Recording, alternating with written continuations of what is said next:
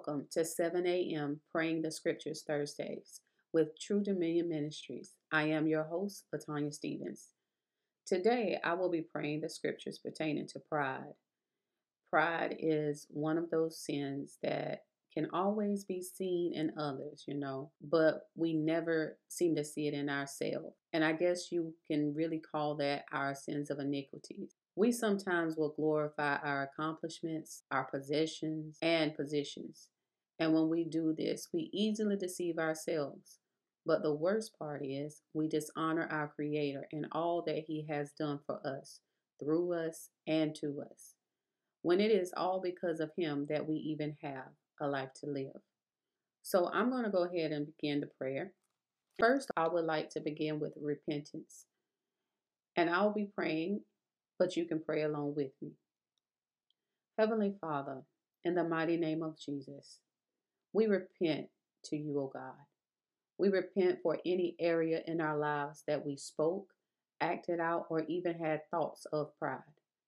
And Lord, we ask you to forgive us of this sin that separates us from you, this sin that causes us to go against your word and your will for our lives.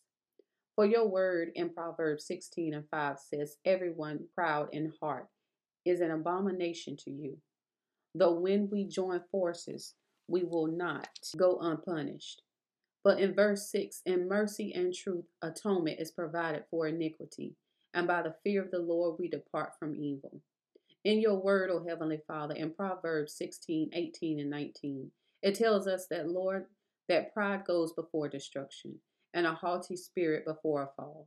Lord, let us not be destroyed or fall in the spirit of pride, but we decree and declare that it is better for us to be a humble spirit with the lowly than to divide the spoil with the proud. And Lord, as we think that what we are doing is right, we know that you examine our hearts. For Isaiah 42 and 8, you said, I am the Lord, that is my name, and my glory I will not give to another, nor my praise to carve images. We thank you for your word that corrects our heart to depart from the evil spirit of pride. We thank you for being a forgiving God. We thank you for your Son, Jesus the Christ, that continues to come to you on, on our behalf. May we live a life of humility for according to Psalms 25 and 9, you guide the humble in justice and you teach them your way. Lord, I pray that you have heard our prayer. I pray, O Heavenly Father, that we go throughout this day and throughout our lives, O Heavenly Father, making sure, O Heavenly Father, that we do not sin with pride. Help us, O Heavenly Father.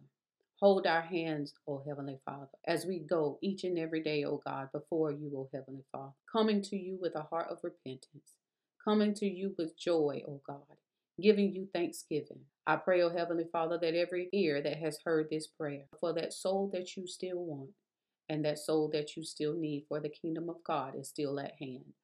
I pray right now, O Heavenly Father, that they receive you, O God, as you have already received them.